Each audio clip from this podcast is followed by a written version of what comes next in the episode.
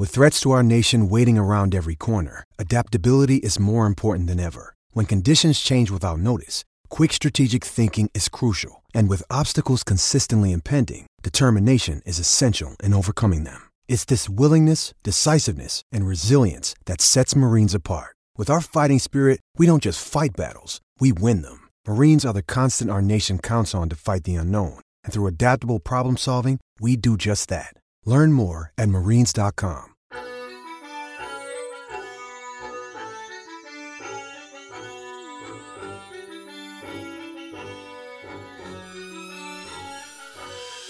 Welcome to another edition of Football and Random Things on the Cyclone Fanatic Podcast Network. Recording as always in the Karl Chevrolet Studios in Ankeny.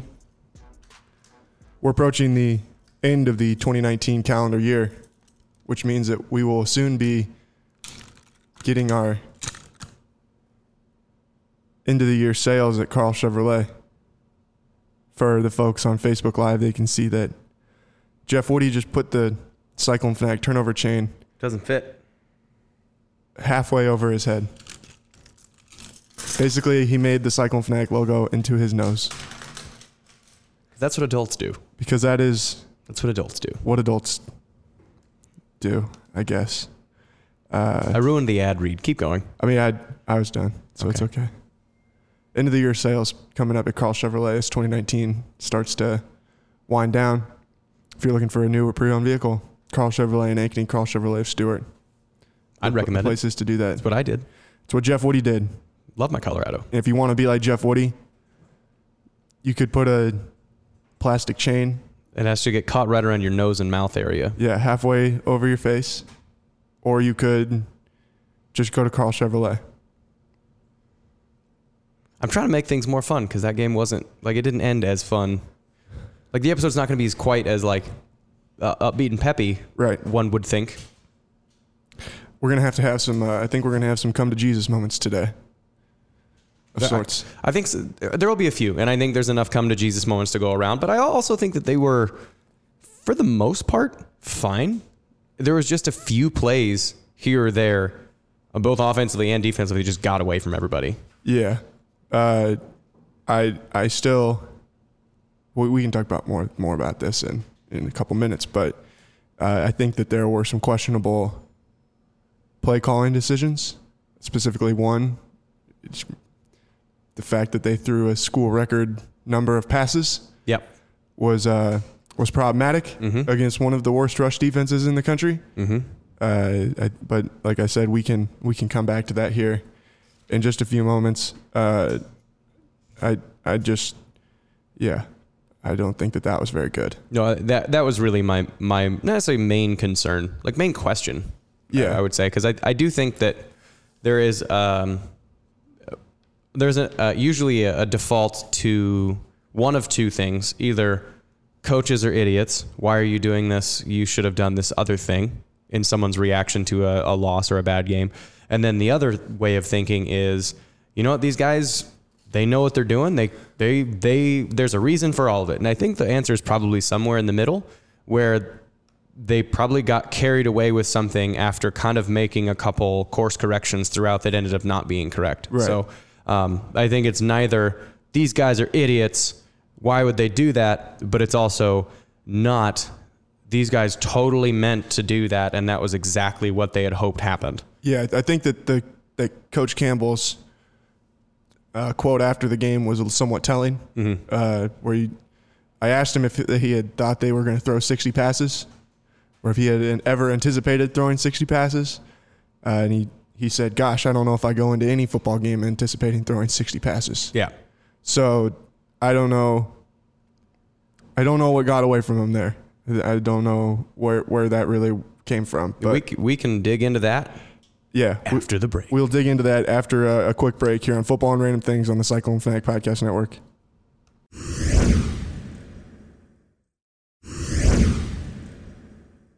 All right, welcome back to Football and Random Things on Cyclone Fanatic.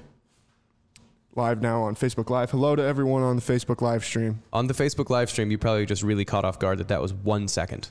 Yeah, It was a one second break. literally one second. Uh, some breaking news here on football and random things. Iowa State and Oklahoma in Norman, Yep. a 7 p.m. kick. Ooh, spicy. It'll be on Big Fox. So that's Gus. Yeah, I would imagine that would Gus be and. Gus and Gus and Joel. Yeah, Nice. He's gonna be screaming a lot because I think there's gonna be a. F- I think it's a pretty balanced game. I don't really think either either team uh, has much advantage. Which we, we can get into OU. Yeah, we'll- we'll come back We'll get into that. OU in a, in a bit, and we, got a can get bye into week OU next week too. Yeah. Uh, all right.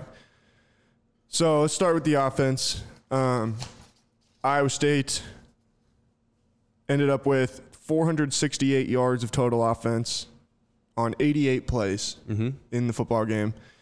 The big number, the one that we briefly mentioned in our intro there, uh, Brock Purdy goes 39 for 62, 382 yards, a touchdown, and three interceptions. Was also sacked two times. Correct. One of them was the second play of the game. One of the sacks. I think Yeah. it was the second play of the game. Yeah, something like that. Uh, I, I- said this in the intro too. 62 passes ties a school record for pass attempts in a single game, uh, previously held by Todd Bandhauer in 1998 against Texas. Iowa State is now 0 2 in games in which they throw 60 or more passes. Shocking. Shocking, right? Um, th- so I, I think to start here again, to I'll kind of re I'll flesh out that idea of that. I don't think this was a coaches are idiots. They don't know what they're doing, or hey, coaches know what they're doing. They see something on film. I think it it the combination in between is one of a couple things, but I think probably the primary driver is um, they got comfortable and they are comfortable with Brock Purdy making good decisions, and that is part number one. And so you can skew towards that in any um, in anything. So like if you've ever, I, I, have not personally done this, but I have been a catcher in baseball before. Um, but like if you have a kid's baseball team and you are like the one that's calling the pitches to the catcher who calls it to the pitcher. Right. And a kid has, you know, maybe he's 13, he has a good curveball. Um, and even if it's working that day, you can just by default, you trust that he's going to put it in the right spot. You're going to end up calling way too many curveballs over the course of the end, by the time you get to the end of the game, because you've thrown that many curveballs, you haven't thought about, oh my God, we have I've already every third pitch is a curveball. And so the comfort level that you would have under normal circumstances, you default in question to those comforts. and now that pitcher has had two Tommy John surgeries. And yeah, he's 13. So like there's you default too far to something you're comfortable with if you don't process the fact that you're doing it. So I think the intention was probably to spread it out because Oklahoma State, they are yes, they're a bad rush defense, but they also are a defense that blitzes all the time. Yeah. Like they're the exact inverse of a team like Iowa, where uh, Iowa is excessively super patient. Um, Baylor is the same way. Baylor and Iowa are the, probably the two most conservative defenses that Iowa State has seen. And Oklahoma State is, I think, by far the most aggressive defense that they have seen. And that aggressiveness, when throwing, is going to give you a lot of one-on-one matchups. And we've talked about how, um, you know, there's no real, there's no like one guy. I think Charlie Kolar may be quote the guy, but really, if you cover up Charlie Kolar and you leave somebody else open, that other person's going to be even more dangerous than Kolar. So they, I think they were looking like, okay, these guys bring a ton of pressure. They play a ton of, if it's zone, they're to play, it turns into a matchup zone after that because they're to bring so much pressure. So we're going to have opportunities uh, to get there, and our offensive line's been playing better. We're fine if we end up throwing it, but then all of a sudden you get a quarter and a half, and you just forget that you not necessarily forget, but you lose track of how much you've actually done it, and then it starts to lose its advantage by the time you're in a position where, like at the end of the game, they needed to throw. Well, they Purdy had already attempted what 51 passes by the time he threw his first interception, which Uh, 56. 56, excuse me, 56 passes by the time he had uh, threw his first interception. That's like a game and a half in Iowa State's offense. Like normally they're going to be in the 30 to like 20s, upper 20s sometimes, but say 30 to 40 is usually where Right. Purdy's going to end up. He was at pass, pass attempt number 56, and the situation was he needed to throw. Well, the dude's already done it a thousand times.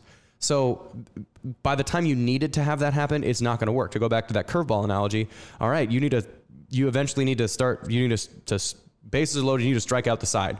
Okay, you need curveballs. You need to be able to bury something. And you, the kid's thrown it so much that his arm is fatigued. He doesn't have the same snap of what you normally would. So I think what the primary driver of throwing so many passes was losing track and losing that deliberate balance and just kind of defaulting to whatever's there and then shifting to something you're comfortable with, which is Brock Purdy. And I think the other thing is the pressure applied by Oklahoma State's offense early in the game um, is even even though the game was close, you saw how explosive they were and how little it how little time it takes. So you kind of sort of get into this panic mode. It's what we saw opponents do against Iowa State with Hoiball. Mm-hmm. And you know when you have four dudes that can shoot three pointers and you get up 17 points in the first or before you're you know before the under eight timeout in the first half all of a sudden the other team starts abandoning their game plan and starts hucking threes, even when it's a team, you know, Baylor would usually not do this, but let's say it's a team like, I don't know, when Oklahoma was really good or Oklahoma State was really good, when they're normally not a everybody shoots threes, it's going to be, you know, double ball screens to get it to Phil Forte, or they're going to be double, whatever. They're going to be really deliberate. They will get out of the deliberate offense to try and panic and play catch up when they t- had way more time. They were totally comfortable not having to do that. But they because of the speed with which Oklahoma State scored, Iowa State I think felt a small incremental pressure that you have to score faster. And that incremental pressure pushed them into what they're normally comfortable with, which is Brock Purdy making good decisions. Well, th- those two things together, then all of a sudden you have the ball for 35 minutes and you've only run it like twice. Mm-hmm. And you you kind of just forget that you hadn't done that, even though you're either down by three or down by seven, it would make more sense to just run the ball. You'd already kind of defaulted to this other thing. So um, I, I, would honestly say that that's this is probably not this. This will probably be the last time that that happens in the Campbell coaching era, at least for the next five years, as long as it's in even recent memory. Yeah. Because you don't realize you don't know what you don't know until you know it, and they probably didn't know, you know that. I don't know that I speed on a certain road until I get a speeding ticket. And then the officer goes, Yeah, it changes back to a 35 back over there. And you're like, You just don't even process that you've done it until you get the speeding ticket. Well, then every time you see that speed limit, you notice that speed limit because you've been burned by a thing that you did. Right. So I, I honestly think that it was the coaches losing track of something and defaulting to something they're comfortable with. Um, and it just so happened that that ended up being Brock Purdy throwing the ball 62 times. Well, and it's like don't don't get me wrong. Brock did not play terribly, you know? Right. Like it took him 56 passes to throw one interception. Mm-hmm. And then it just so happened that he threw two more in the next six passes. Mm-hmm. So he threw, you know, three interceptions in his last seven. But the thing that was, that I thought was somewhat troubling was that it seemed like when they were coming back, when they were able to finally tie the game, you know, you were using Breece Hall pretty effectively, mm-hmm. and he was running the ball really well. Mm-hmm. And then you get the ball back with six minutes and whatever it is left on the clock, mm-hmm. where I don't know if it would have the accurate play numbers on here, but uh, yeah, no. But I, it'd I, be right around play number seventy-seven. Well, I was gonna say on that the drive where they threw the interception, the pick six. Yeah. Uh, it seemed like they were in a position where it's 27 27. You've got about seven minutes left on the clock. You could go on one of those drives that. It, an FU drive. Yeah, you yeah. really grind out the clock, and it's like you're not going to give Oklahoma State the ball back until there's two minutes left on the clock, and you're going to go down and at least kick a field goal, mm-hmm. you know, and you're going to ride your the big horse, yeah, like who had been running the ball pretty well throughout the game, had already scored two touchdowns, mm-hmm. had been a big part of the reason that you were able to make your comeback, mm-hmm. and then instead you I mean, it, I, I don't really remember exactly what the, the play sequence was, but I think they threw back to back passes, and the second one was intercepted. I think that was the second play of the drive. Well, and it, by that time, a lot of it had um, they've already started backing and throwing almost not ex- almost exclusively, but almost exclusively, where they were throwing a lot. Yeah. And the way Oklahoma State was playing the defense, they were playing a three down. It's a super aggressive three down. So that's they. I'd be interested to know what percentage of plays they blitzed on. It's probably over forty five. I would, yeah. I'd be surprised if it's not over 45 to 50. Yeah. Yeah. Um, and so they brought a ton of pressure and they brought it from all over the place. And Oklahoma State always has. Like with Mike Gundy, um, and we talked about it on the pregame show as to you, you kind of posed the question to Brent and I um, why is a team like Oklahoma State such consistently bad defense? It's the same. And then Brent's response, not to come back to Hoiberg again, but like Brent's response was the same as why was Iowa State's defense bad with Hoiberg? Is because you're going to default to something. And if you are a if you're a team like Oklahoma State who can score so fast, they essentially dare you to beat them in a boat race. Like I don't, you can't, you're not going to beat, you're not going to outscore us. Mm-hmm. You, you, we, if you want to take it to 70 to 65, we're going to be on 70. You'll be 65. And so in that, they don't mind giving up points. Granted, they, they do, but like giving up points is less of an issue when the risk reward is go for broke to try and get a pick or get a fumble or whatever. And you saw that with how physical they were playing. And the refs let, them play. Like they were letting them play on both sides. So it's not really like a, those were terrible calls. Um, I thought the, while we're speaking of officiating, I, I thought there was one, the only real like bad call I thought was Sean Shaw in the end zone was, I believe, I felt was targeted because the defender, granted, the dude's six six, and I think he was looking to make a play on the ball, but it was direct helmet to helmet contact and a defenseless receiver. Like I thought that was a targeting call, but you can't get bailed out by a targeting call. Matt Campbell wasn't impressed with the one on on uh, Landen Akers when Yeah, the guy grabbed him on bad. the yeah grabbed him on the shoulder pads and spun him around. That was also pretty bad. Um, but in, in general, they they didn't call a pass interference on Iowa State either. No. and so they were letting both teams play. Um, so it was consistent. And so if you're going to be bad, be consistently bad in one direction. See, Um, it, it helps you understand when you like when you talk about them playing defense that way. It helps you understand why they are capable of getting blown out and capable of blowing people out the way that they can. Mm-hmm. Yeah. because if they're if that defense is working and you're getting interceptions, we saw it. You know, they had 186 yards. They ended up with 402 yards of total offense. 186 yards of it was on three plays. Yep. And when you've got a team that's capable of doing things like that, Mm-hmm. I mean, think how quick it was. They're all of a sudden they're down 20, 21 to 10, and Yep. you're like, holy smokes. How did this happen? Right. This Yeah. this could get away from you real quick. And I mean, that's where we'll talk about the defense later. You got to give them credit for the fact that they were able to to to Adjust. keep to adjust and and do what they needed to do to keep them keep the team in the game. But uh, it to me, it just it felt like there was an opportunity to close out that game and really have like a big moment where you're down and you have had to battle all the way back against a team that I still think is good. I know they're I mean, I know they're 5 and 3, 2 and 3 in the Big 12, but mm-hmm. I mean, I think that's a good team. And mm-hmm. for them to like get that opportunity where it's like this could be kind of a seminal moment where it's like we're going to grind it out and kick the crap out of these people and like prove like this is who we are. Yeah. And you don't take advantage of that. Well, that I was think- disappointing. And I think the staffs are probably the staff is probably kicking itself because they realize the same thing. Yeah. Um, you know, retrospectively, it's, it's probably shoot. We really we should have run the ball a lot more. Yeah. Because Johnny was seeing it actually pretty well too. And the few carries that Johnny got, Johnny was actually seeing it pretty well.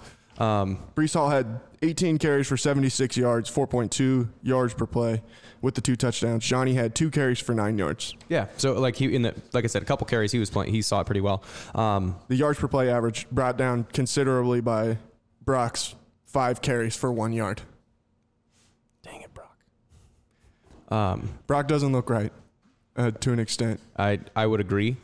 Um, but back to the point of uh, Oklahoma State playing go for broke style. Yeah. Um, their defense, the way that they played their defense was uh, they they kind of had these like floater de- in in what I would consider their base defense to be because their base defense was actually a lot of just pressure. Like they were going to bring one of the linebackers or one of these outside guys. So they had these three down linemen and they had these four linebackers, but there was like two of them that were like this what I would consider just a straight up hybrid position. But essentially, it was two Mike Roses that were out there, where it's a guy that could move up and play defensive end, or he could float out and play uh, safety. So you have those guys, and they're playing sort of this like off, like four yards out and four yards back.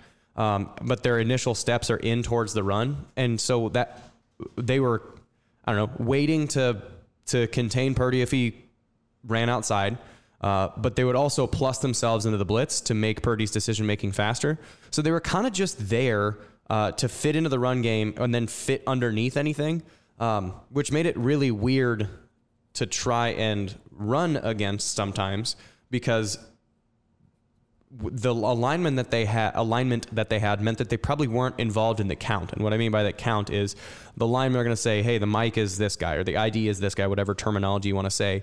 And the center and the front side guard are going to say combination to the ID, and the backside guard is going to go to one past the ID to that side. So one linebacker and middle linebacker to your right is the centers. The one linebacker to your left is the guards. And then the defensive end is the tackles. The center has, you know, the center and the, the guard have the other lineman, and the front side tackle has that one, and the tight ends got one pla- one passed on the front side, so it's one of the outs, the kind of the floating outside linebackers.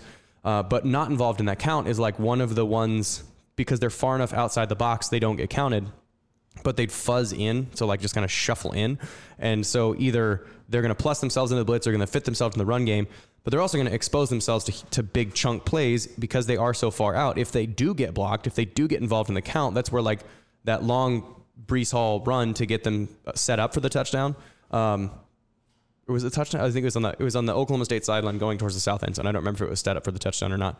Um, but it actually was the touchdown. Excuse me. It was like that. So they just it was plussed, and they just there was space to get there. Um, The one where he got his shirt grabbed, that one? yes. Yeah, yeah. Yes. So that one they have like these floating guys that are sort of out there, but if you can get them blocked, then it's actually plenty of space because they're starting so so wide off. So it's again it's that rolling the dice. They're going to dare you to do stuff, and if you're going to make a mistake, they're going to take a they're going to make you capitalize on a huge mistake. They're not going to they're not going to take like Iowa State wants you to incrementally play your way down the field. They're going to be like, all right, you can take 70, but we're going to get two interceptions today while you get two big touchdowns. Yeah. I dare you.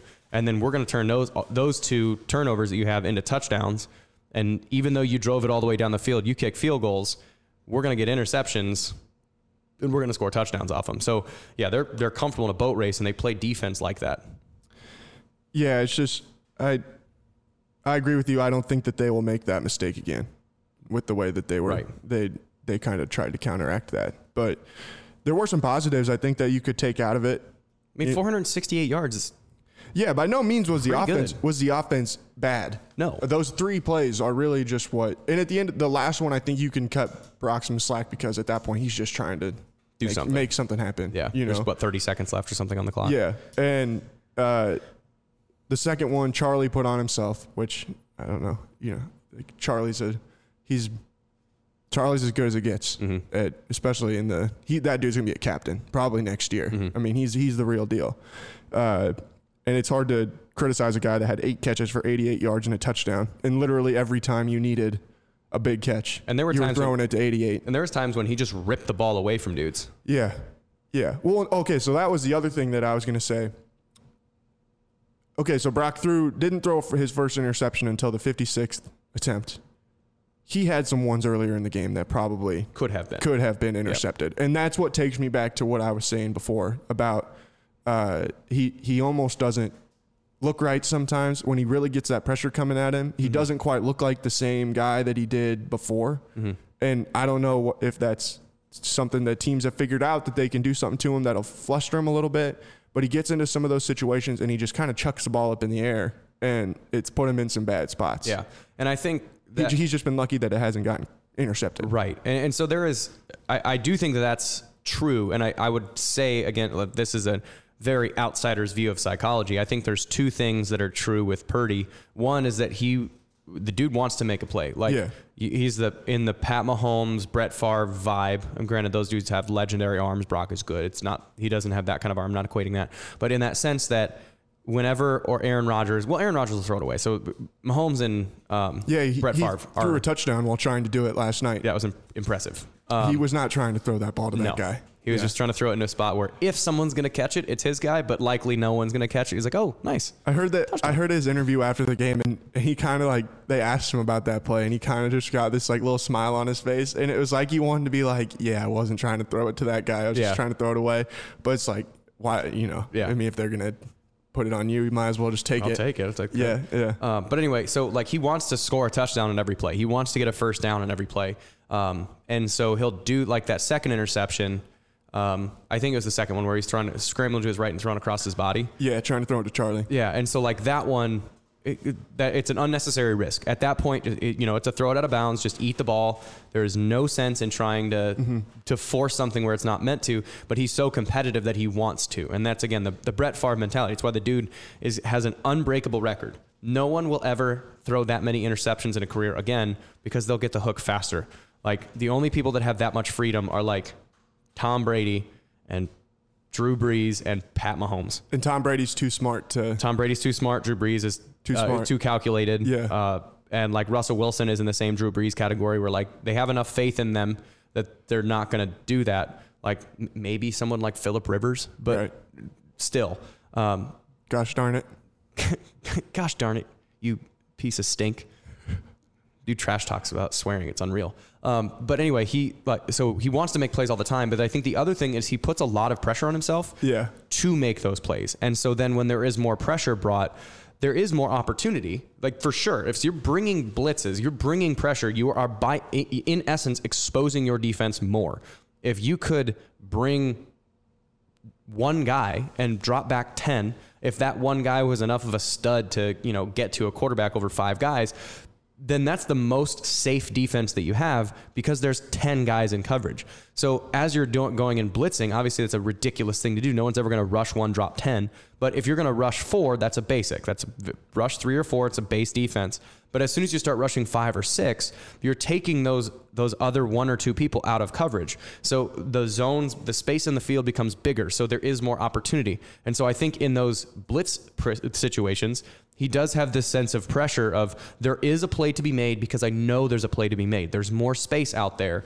I should make that play. And then when it doesn't happen, or he wants it to happen, then it's again it's a self-imposed pressure.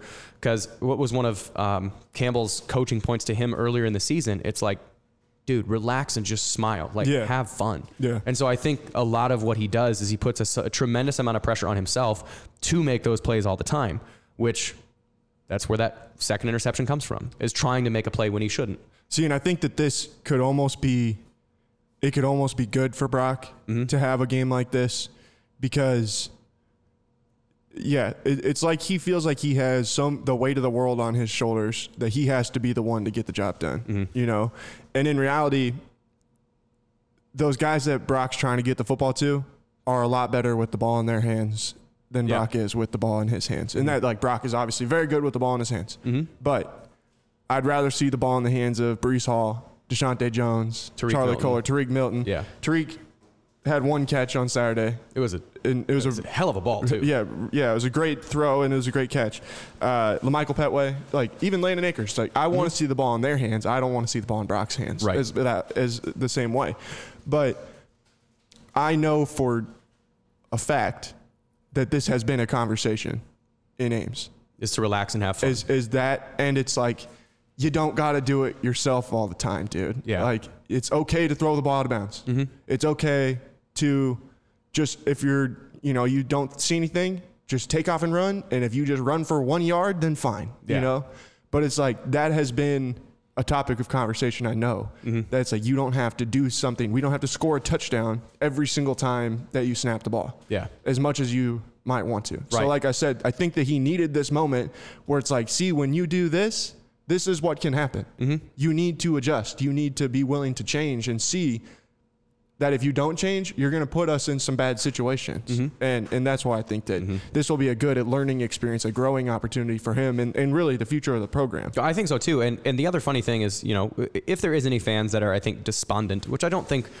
After a, a lot of times, after you know losses like this, a lot of times in seasons past, everyone's been like, "Well, shit, season's gone." Yeah. Like, nope, it, fine. Like Iowa State is still totally fine. Uh, in theory, Iowa State now controls its own destiny to go to the Big 12 championship game. I think there's only one situation that that's not true, which is if Oklahoma wins out.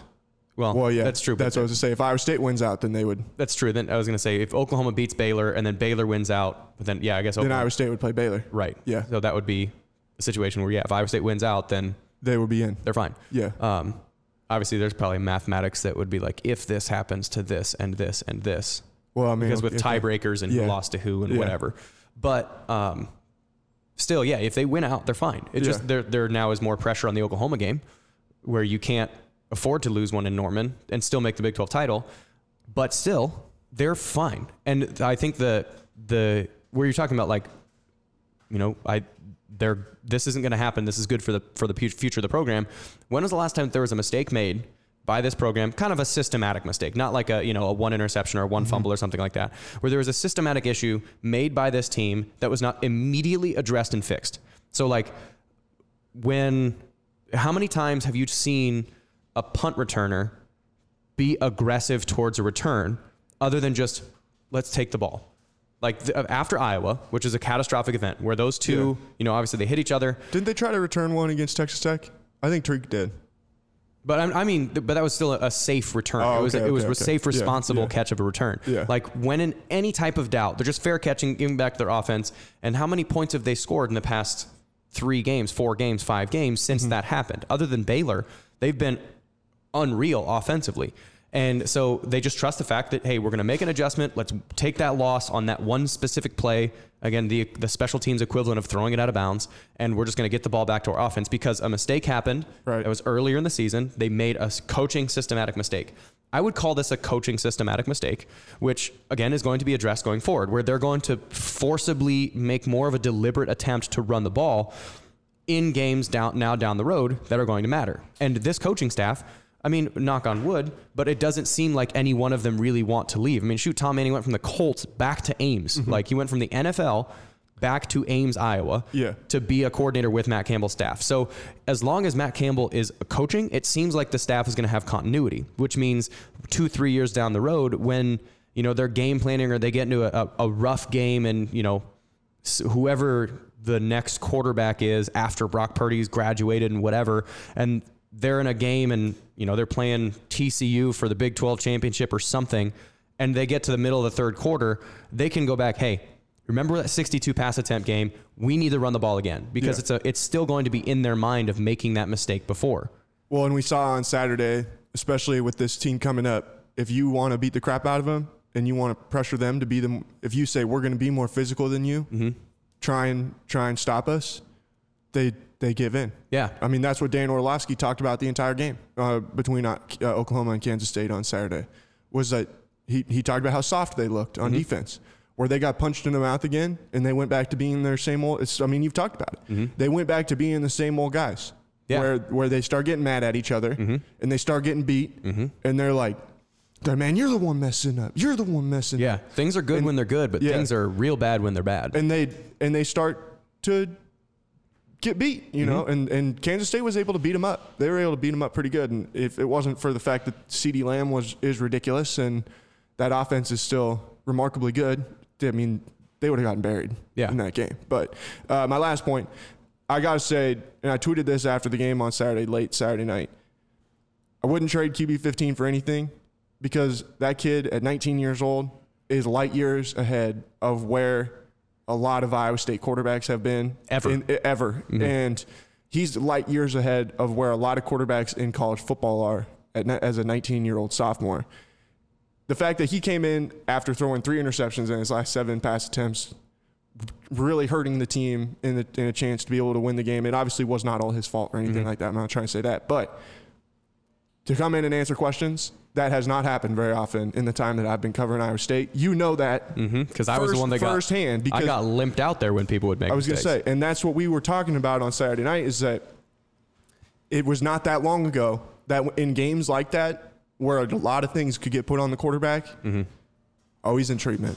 Yeah, We're bringing Woody though, yeah, and you'd played like seven snaps. yeah. you know, I had and, like a, and I you- had those are recovering from a sprained MCL or something like that. And it's like you're you're trotted in to answer the questions about why the offense sucked. Yeah. Mm-hmm. And and not the quarterback.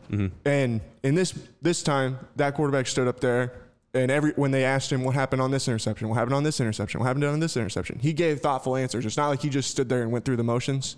That kid is the real deal. Mm-hmm. And I think- he's a special individual. And I think it's also indicative of how the team is. And so again, to, to talk about this from a culture standpoint of the coaching staff, the coaching staff has never had a coaching mistake. And Jon Heacock is the perfect example of this on defense, where if there's something wrong that's happening, who's been better at half course, mid course adjustments that continue the next game, the next game, the next game Right. than Jon Heacock. So uh, from a coaching staff, they hardly even go from quarter to quarter. Right. And so from the coaching staff point, they adjust and fix mistakes so well. But uh, that culture trickles down. And in order to coach and fix mistakes like that, everyone has to trust and buy into something that you're doing. So coaching staff, whether it's Campbell or Heacock or Manning or something saying, I want to do this, we need to do this, it goes boom, everybody gets it done. That then extends down into the players because I don't know if anybody else did, and I'm I, I don't know if the camera panned there when they were actually on TV, but Purdy throws the interception. I think it was the first pick six. He comes the sideline. I mean, he, he tried to sort of chase the the player down, but like understandably, head and shoulders just boom slumped because that it, you know what type of I've been there. Like I have been that guy, not an interception, but a fumble. I have been that guy. That is heartbreaking. And instantly, it wasn't one or two guys that were like, uh, you know, a pat on the head or a pat on the butt and like, hey, you'll get him next time and walked away. There was five, six, seven dudes that literally like grabbed his face mask, pulled it up, and had a conversation with him. There was two or three other guys that are around him being like, dude, you, you are fine. Like we wouldn't even be in this position without you. Like get your head up. You're fine. You're fine. You're fine. And there was yeah five or six or seven guys that were just having genuine conversations to pick up their teammate, mm-hmm. not saying, you know, because a lot of times in situations like that, people can be exasperated, like, ugh, why did that have to happen now? Or even if it's, you know, they're not mad at the guy, they go over and give him a pat on the head, be like, hey, you're good, man, you're good, and then just walk away. This was a fully multiple guys coming around and being like, no, we're not going to let you sulk. You are our teammate. You're our guy. You are fine. And then he goes after that and again answers the questions the post game. He'll be okay there is I don't have any question of how QB 15 is going to end up. I do again hope that he just relaxes a little bit and uses this film like we were talking about before to just relax, play, have fun and know when something's done. Like know when a play is dead, you know, get rid of it, get it out of bounds. Yeah. Throw it in some, throw it by the feet of somebody. And I, I loved, I watched the Browns uh, Patriots game, and one of the things that Tony Romo said, um, which I love watching Tony Romo games because he has such good insight into the brain of a quarterback and like into NFL offenses. Um, and Tom, there was a, a, unblocked rusher off his face side, so off the right side of the offensive line. And so there's unblocked rusher. He took the, like he looked downfield and see if there's anything there, shuffled two or three steps to his left, and then buried one in the dirt about two two full yards short of where anybody could even dive to it. But it was at I think Edelman. And Tony Romo goes, wow, that was nice. And everyone was like, what are you even talking about? He just buried one in the dirt. And he was like, that play, he saw pressure, felt pressure, didn't try and do anything excessively, made a safe throwaway that wasn't an intentional grounding, and they ended up scoring on that drive. So, like, it's one of those things that, you know, that lesson's going to be learned, and that's maturity. Where, how old's Brady? 41, 40, 41? Like, mm-hmm he's been playing football literally as longer. He's been playing football in the NFL literally longer than Brock Purdy's been alive. Yeah. So if it, as he matures and goes through these through these instances, he's going to learn more of that, of be able to, you know, again to use the examples of the greatest of all time, your Peyton's Man, Peyton Manning's, your Drew Brees, your Aaron Rodgers, Tom Brady's, like the guys that when you watch them play, you never feel like they're out of control and they're like, all right, he's fine. He's got it. Throw it out of bounds. Russell Wilson. It's the same thing. Like, so hopefully as he goes through, these are the lessons that he takes and moves on that you can still be competitive, but be smart while you're doing it and just get rid of the ball. I wish I had Tony Romo's enthusiasm for life. That's so much. He's so much fun to listen to. He's so excited about everything. You can tell that, like, I feel like Tony makes, like, if he was in the drive through you know, he'd make the drive-through person's day. Yeah, every yeah. time it, when he'd see him in there making this coffee, he's like, "Oh, oh, oh, oh, yeah, yeah." Hey, that's a that's a great cup of coffee. Oh there. man, yeah. Thanks, per- Mark. Perfect foam levels. Oh my goodness. Thanks, Mark. Yeah. Wow. Really good job. Yeah. But tell you what, that's a nice, that's a great cup of coffee there. You're welcome, Mr. Romo. Oh man! All right, we'll take a quick break. We'll talk about the Iowa State defense uh, from Saturday's loss to Oklahoma State, and start to look ahead into the bye week when we come back on football and random things on the Cyclone Fanatic Podcast Network.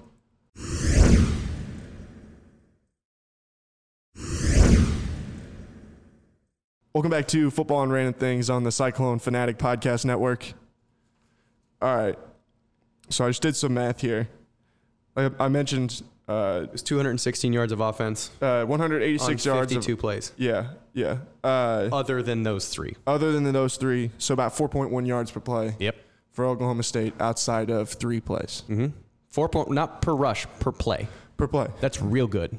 4.1 per play as a defense is real good. But you can't if, ands, or buts and take away those big ones because that's what Oklahoma State does. Um, I do think of those three the one that is the hardest to fix is the Tylan Wallace one. Like that's the, that's just the hardest to fix because like Tylan Wallace just oh yeah he he just punked dudes. I like I will say that I think that that was just Tylan Wallace being, that's just being, being a dude. ridiculous. Like yeah. and if you know if Eisworth has a fully healthy shoulder, maybe he gets them on the ground uh, and doesn't have it re you know re aggravate on yeah. that one play. But this and then the second one like the the stiff arm Anthony Johnson. I don't care if you're you know, Rodney Harrison. If you hit that stiff arm that way on that play, you're not going to get brought down. And then just the last one, I don't remember, uh, maybe Lawrence White, like the last guy to try and run him down. He just beat him with speed. Yeah. Like that was a, just a dude being a dude. The other two bigger plays were, I think, misalignments on both of them because there wasn't really a missed tackle per se on the, the other two, but I would include it in just general fun, general fundamental defense issues. And so there's three essentially. I essentially. think there was one missed tackle on the long pass, but I mean, he basically it was because he was out of position. I would say basically once he got past his first level blockers, he was gone. Right. Uh, there was nobody getting him. Yeah, because so yeah, 24 was just he should have rotated over faster. Yeah. Um, but either way, like it was just those three plays. Like and, and Oklahoma State is going to do what Oklahoma State's going to do. And so what the thing that I'll say about the defense and just generally as a team. So this is what my register article was about, which uh, is they they other games they have won in the margins. Like the last few games, they have won in the margins. So the fundamental big other team making a play moments haven't changed the outcome. So like West Virginia, Texas Tech, uh, Iowa State won in the in the margins, meaning penalties. They themselves or they themselves didn't incur penalties. They themselves didn't turn the ball over. Again, West Virginia they did once. T or Texas Tech they did once, but they also blocked well, fundamentally fit, run tackled. They did the unsexy things um, that make a, a game go. So like the the margins, and Coach Campbell uses that phrase a lot, is the stuff that you can directly control, which is again penalties. It is lining up correctly. It is tackling once you get there. It's blocking once you get there. It is not turning the ball over by making bad fundamental mistakes. It's doing the little things that you can that you can do. So when the other team does the things that they can do, which again, Chuba Hubbard, we knew that he was going to bust one. Yeah. There was no question. At some point, the leading rusher in the nation was going to run, or leading rusher in the nation and Canadian sprinting, sprinting national champion was going to run. Like he was going to break one away. See, and that's something I was going to say. Uh, so Oklahoma State ended up with 153 yards rushing on 31 attempts. And 65 of those came on one So play. you take away the 65 yards, they averaged 2.9 yards per carry. So Yeah. you averaged, you held the nation's one of the nation's best running backs to about three yards per carry. Other, yeah, again, other than that Outside one play. one, And yeah. so what, again, winning in the margins will do for you is if you don't get penalized, you're up by 17 points. Or if you don't get, if you don't turn the ball over, you're up by 17 points or whatever, like Texas Tech. Again, they turned the ball over once late, but for the most part, Iowa State played just a clean game against Texas Tech. And they were up by 17 points. That when Texas Tech started to make a run, or or uh, that you know Vasher makes a play or something like that, like you, you can just tip your hat to him and be like, "Hey, good job, guys! Like you're good players too. Your big plays can we can wash over them because you making just a terrific play doesn't matter. We're already uh, comfortably and up, comfortably up, uh, comfortably up enough, or that's enough space. Vasher makes this great play or whatever, or Wallace would make a great play and you tackle him on the ten and for, force him to a field goal because of fundamentals or something. They didn't win in the margins against Oklahoma State, which allowed those other bigger plays to be bigger differences because they didn't have a ton of penalties, but they came at really bad times. It was, you know, like the micros face mask. It- it's it, it, stuff happens. Like that was a he wasn't deliberately trying to. He couldn't have even released it really that quickly because he would have, in his mind, he's just pulling. He's trying to get the guy down. Yeah. It it that hap- it, stuff happens. But again, it's a 15 yard penalty on a third down, which gave an automatic first down. There were uh, there were other false starts that pushed them into first and 15 or second and 15 that they then had to come back over and try and readjust from, and it just didn't really necessarily work. So they lost in the margins, which didn't allow those, which made those big plays significantly more problematic. Um, we can get into like what I think the why of why the big plays happened because I don't. I think that might be what people tune in for, but otherwise, they played well for the most part, except those big plays. Yeah, I mean, O- Oklahoma State was only two of 12 on third down. Mm-hmm. And the one, and obviously you mentioned the one, it was a on a penalty. So Yeah. really they were one for 11. And one of those was Chuba Hubbard. Yeah, and, and yeah, and that was the long Mm-hmm. run. Shout out to what the defense did to get that fourth down stop too, Mm-hmm. to to put them in a position to get the ball back again. Well, it was also ex- ex- especially impressive because in the run game, I think that was to Zach Petersen's side. I think. I don't remember. I haven't watched that. I didn't get back to rewatching all the way in that play, but I think that was his side. But and that Chuba Hubbard play, Petersen got kind of punked on that one because they rushed up to the ball, uh, and there was his linebacker help was a little bit late to get there, um, and you can't make up angles against Chuba Hubbard. That's why the dude is a leading rusher in the in the nation. Right. You can't just make up an angle. So like th- they were a little bit too wide. I don't know, but Petersen kind of got punked on that one. Come back on the third and one, fourth and one, and that later is either he was getting penetration on the front side or on the back side. He was pushing everything back after having been punked earlier. Um, so yeah, I, I think just because, as I'm thinking of it, um, yeah, the first play, the Tylan Wallace big touchdown, like tip of your cap, like that's just one of those things. You know, dude's gonna make a play. If Got to be ready for that though, because the guy in two weeks can do the same thing. C.D. Lamb, He might even be able to do it better than what Tylan Wallace can. yeah, well, I don't know if he can truck people like that, but Well, he's, I don't think he even needs to truck him because they can't touch him. yeah. But either way, I mean, they, they experienced this as a good Yeah. player, but you know, Tylan Wallace and, and even a C.D. Lamb, like he's he's gonna do it. Like Yeah. people did the same thing with Hakeem Butler. Like there are times where like Hakeem Butler, you can get yours. Like we're gonna plan on the fact that we're gonna double cover you, but if if we single cover you and he get beat, it happens. Like Well, it's just like the play that Kansas State gave up on Saturday, where I mean, I think they were up 19 at the time, but you give up the tunnel screen where CeeDee Lamb runs all the way across the field, breaks like four tackles, and takes it 70 yards on the first play of a drive. And you sit there and you're like, I don't know how much better we could have done that. yeah, I don't. It, we had him bottled up. It's uh, He's just good. Yeah, he's, He's just really, good. he's really a good. freak. Yeah, it's, I don't know. It's, sometimes that's all you can do. And I th- so they fit it correctly. It was just a dude beat another guy. Yeah. And then he just by the time you're taking pursuit angles, Anthony Johnson busted his butt to get all the way across the field, take that pursuit angle, and then stiff arm from hell Yeah. and put him on the ground. And then just by the time, you know, again, whoever that was, just pursued like tip the cap. First one, just gonna happen. Good job.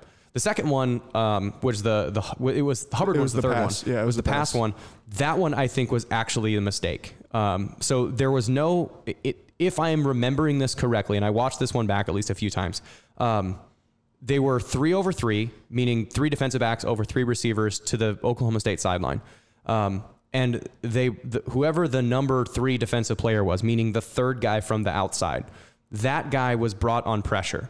So like he blitzed from that side, which if you're going to throw a screen, you want to throw a screen right into the blitz. And that, that wide receiver little bubble screen is technically a screen. You're throwing to a guy with blockers in front of him away from where the normal positioning of a ball would be. So they're throwing a screen into a blitz, which is the perfect call. Like as soon as like I know how like, I've been on the other side of that where like you call a screenplay and then you see the guy kind of inching forward into the blitz and you're like, yes, yes, yes, yes, yes.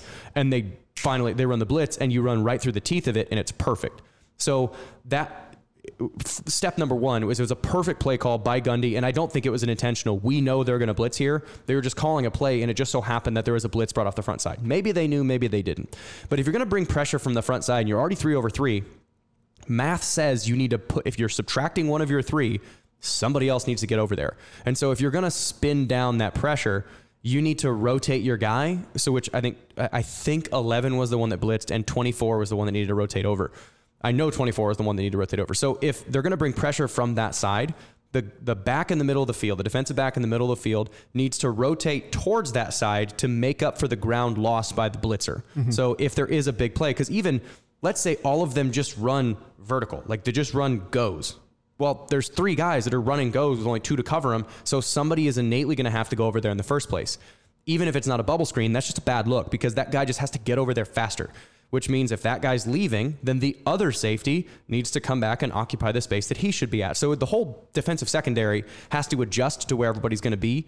Well, 24 didn't rotate over soon enough, and I don't know if he didn't get the call, but who is normally playing that where number 24 is playing? Uh, it would be Greg Eisworth, right? Greg Eisworth. Well, is that? I mean, is And that? even if it wasn't Eisworth and they mixed the, mixed the plays, then Eisworth would have been, say, the pressure guy, and Yeah. Lawrence White would have been I was back just saying, there it depends on who they put at that star. If it was White or Braxton Lewis or Right. whoever. Either one. It's one. Yeah. It'd be one of Lewis, uh, it- Lewis White, White, or Azuna. Eisworth.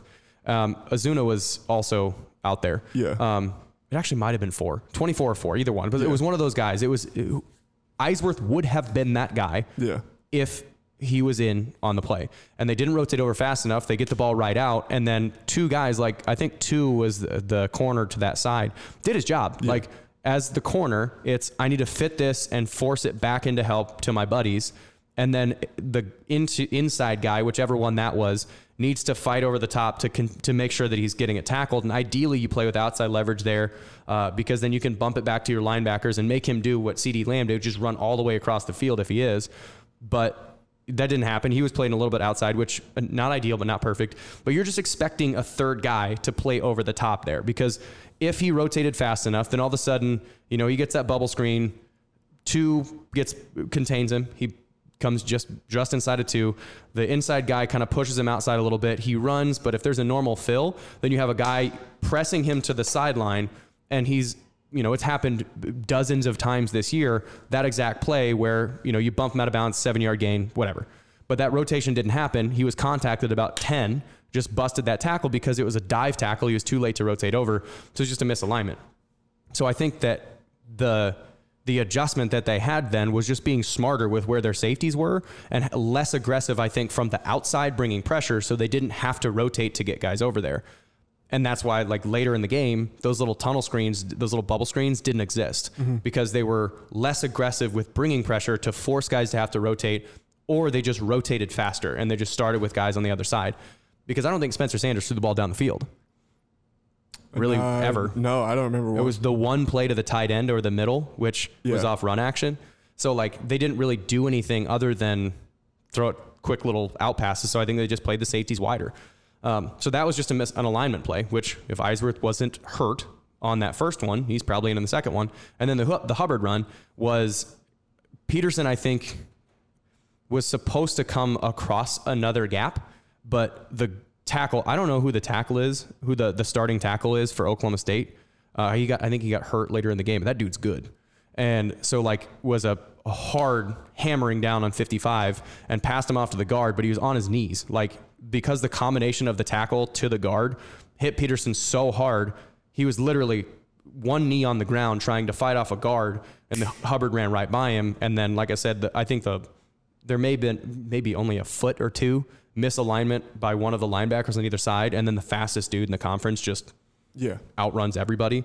So I think that was an alignment execution thing. The Hubbard one was a little bit more, in my mind, forgivable because it's just, you know, a tackle. It's like the version what Tylan Wallace did. Like that tackle and guard combination was a thing of beauty on Petersen.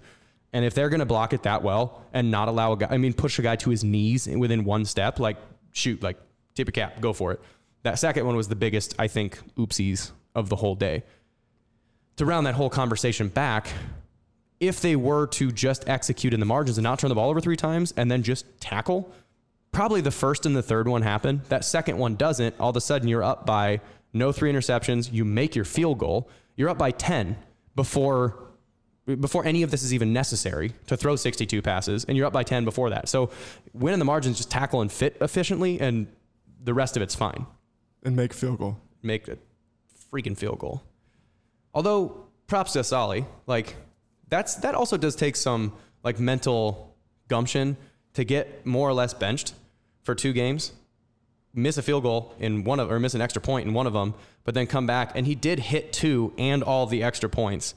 Like props to props to Connor Assalley for coming back with that one. It just would have been nice to make that other field goal. Yeah, because if he would have made that one in the first half, then it would have been 21-16 at halftime, probably. Mm-hmm.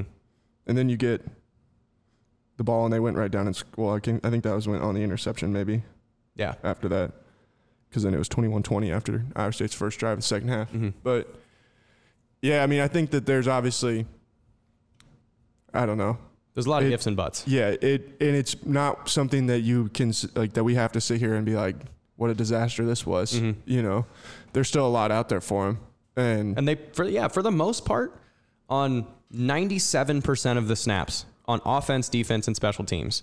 Iowa State played better than Oklahoma State. Yeah. It's just on those seven snaps or whatever big touchdown, big touchdown, big touchdown, interception, interception, interception. On those plays, Oklahoma State had more.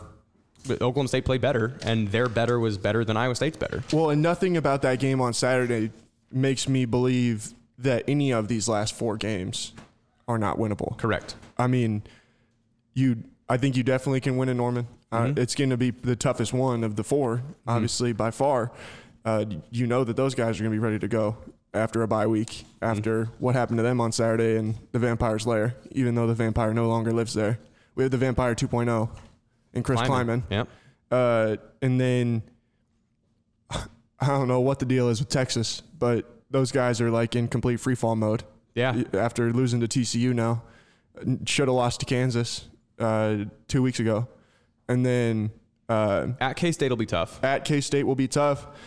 but it's still it's a Kansas, rivalry game. man, and Kansas shouldn't have won on Saturday, but somehow they still did too. So I told you they were going to though. I didn't believe. Well, they had they had to come back. They had to come back too. I was What was that guy doing on the last field goal I was watching or it. the second to last one? I was watching the game and I was just like, what is happening? I pulled it up on my phone. I was at a friend's house and I, I pulled it up because I saw that it was 34 34. I was just going to see what was going on. They were literally lining up for the kick, uh, the first one. And I was like, oh, he's going to. He's gonna miss it. Like I could just I had a You feeling. feel? Yeah, I was like, he's gonna miss this. And they came around so easy. Like that dude was basically there to block the kick before it was hardly even on the ground. It's like the center just more or less like walked it and just like here you can just you can take this. I don't want it. Well, it was like the guy ran around and then he like stood there and it's like he has his hands up. He's like, What do I do? Oh, kick, kick, kick it. What do I do? Kick it. Uh, and he blocked it. But that guy picked it up, and it was like you can see what he was trying to do, but at the same time, you're kind of just like, "Yo, dude, like if you don't think you're gonna score, just fall down." We're not trying to get into the what is it from the longest yard, the backyard or schoolyard, uh, be, like schoolyard bullshit or whatever it's Yeah. called. Yeah, that's what he was trying to do to win the game in Lawrence, Kansas. He's that Kansas Tech. That was just that was just a whole lot of bad football. Yeah, Uh, let's say this: it was below average. It wasn't bad. It was just below average, which is better than what Kansas has been doing in the past. And yet the Mad Hatter comes away with his first Big 12 win as a as a Kansas Jayhawk. They're Kansas Big 12 champs next year. Okay, well let's not let's not get carried away. Yeah. Um, no, but yeah, for looking at the rest of the schedule, I think there is an MO on scoring against Oklahoma. Yeah. And it's punching them square in the teeth, which can happen through the passing game. It doesn't mean it doesn't. So like you're you're you can get chunk plays, but it's more effective Just beat them up. to beat them up, like to body blow them. And once they get tired, then they start tired and slash ineffective. That's when they become blame gamey. Well- they they it, again, you can take you can teach a dog you can teach an old dog new tricks, but you can't get rid of all of its mannerisms. Like they are that's probably what's going on with Texas too. Like you can you can introduce success, but as soon as a little bit of failure comes in, like your character gets revealed. And with Texas, I would guarantee that that locker room's not content. Mm-hmm. Like that locker room's not all kumbaya and happy, and you know what, we're gonna be fine. I would say Iowa State's probably is is we're gonna be okay. But Texas is going to be like because they're doing poorly. It's your fault. It's your fault. It's your fault. Why are we doing this? Why are we doing this? in Oklahoma, when things are going well, it's like, man, we got this. We know what we're doing. But then when things are going poorly, like you were saying, like there's a your fault mentality of why were you doing this? You need to pick it up rather than let's do this. And so if you punch them right in the face, you start getting getting those excuses made. Um, I don't really know if there's a way to stop stop Oklahoma's offense, but you can slow it down. yeah. Texas showed how to do that. But if you're this this game in Norman is it's not near as frightening as most Norman trips are. Right. And then yeah, the rest of the season, you get past Norman. Obviously, you can't overlook Texas because they're still talented. They still have Sam Ehlinger. Kansas, I, Kansas State is a tough enough game like down there. But if you're playing for something of significance, then at that point, a win gets us into wherever. Then that ratchets up whatever it is. So God, I just oh my goodness. you what? Oh man. Going to going down there, dude, just, just scares me. It scares me. And I have to do the call-in show. Oh boy. Man, you're gonna have fun. Yeah, because Chris will be like in the Bahamas, won't he? Won't- mm-hmm. Isn't that when that'll be? Yep. Yeah, yeah. I got to do the call-in show. Man, it's you need to stop doing it for that game. But it's the only time that ever it's the only time that I ever get asked to do it. Dude, I and I tried doing- to I tried to get, say no, but Chris was like literally I couldn't find anybody else that would do it, and I was like, fine. I But remember- if, but if because the last couple times that I've done it, again, it's been the two most absurd losses in Iowa State history or uh, recent Iowa State history, and I was like, if this were to happen again, it is your fault. You asked me to do this. I told you no. You asked me. You said, hey, we need to do it. I'm blaming. If any crazy hijinks happens, it's William's fault. That's fair. More often than I'm, not, it in- is. I'm indemnifying myself from the we go. crazy crap that goes on in Manhattan, and it'd be William's fault for asking me to do it. I just remember trying to do the instant reaction podcast after that game and sitting in the Which, co- uh, which, back which corner one? of. The the the, the should have kneeled it game or the PI no, game? I wasn't the at the should have PI nailed it game. I wasn't at that one. The, The Phantom pass PI? interference one, yeah. Yeah. Uh, I I was sitting in a back corner of the press box at Bill Snyder Family Stadium, and I'm just like in complete disbelief. What just happened? Yeah, it's it was just complete frustration. It's like this is the most ridiculous thing I've ever experienced in my entire life of watching sports. Was this game? This was an absolute abomination. Yep. And I had to listen to people justifiably mad. And I'm like, they're everything was about the officiating. I'm like, look, I can't do anything about it. I can't do anything about the officiating. They're like, "We're mad at you, Jeff Woody." I'm sorry. I did not make that pass interference call. I should have. Buzz down to my buddy on the field. Hey, you want to to- toss that flag there? All right, dude. Well, uh, enjoy your bye week. I'll uh, see you next week. I don't know what we're gonna talk about. Oklahoma. Figure Preview. out something. Yeah. Uh, Hopefully Baylor loses. We can talk about that. that would be nice. Who do Baylor? they play? I don't know. Is it Baylor, Texas? Maybe. I don't know. All right. We will talk to you guys again next week. Thanks to everybody for tuning in on the podcast network as well as on Facebook Live. And everybody have a great rest of your week. Peace.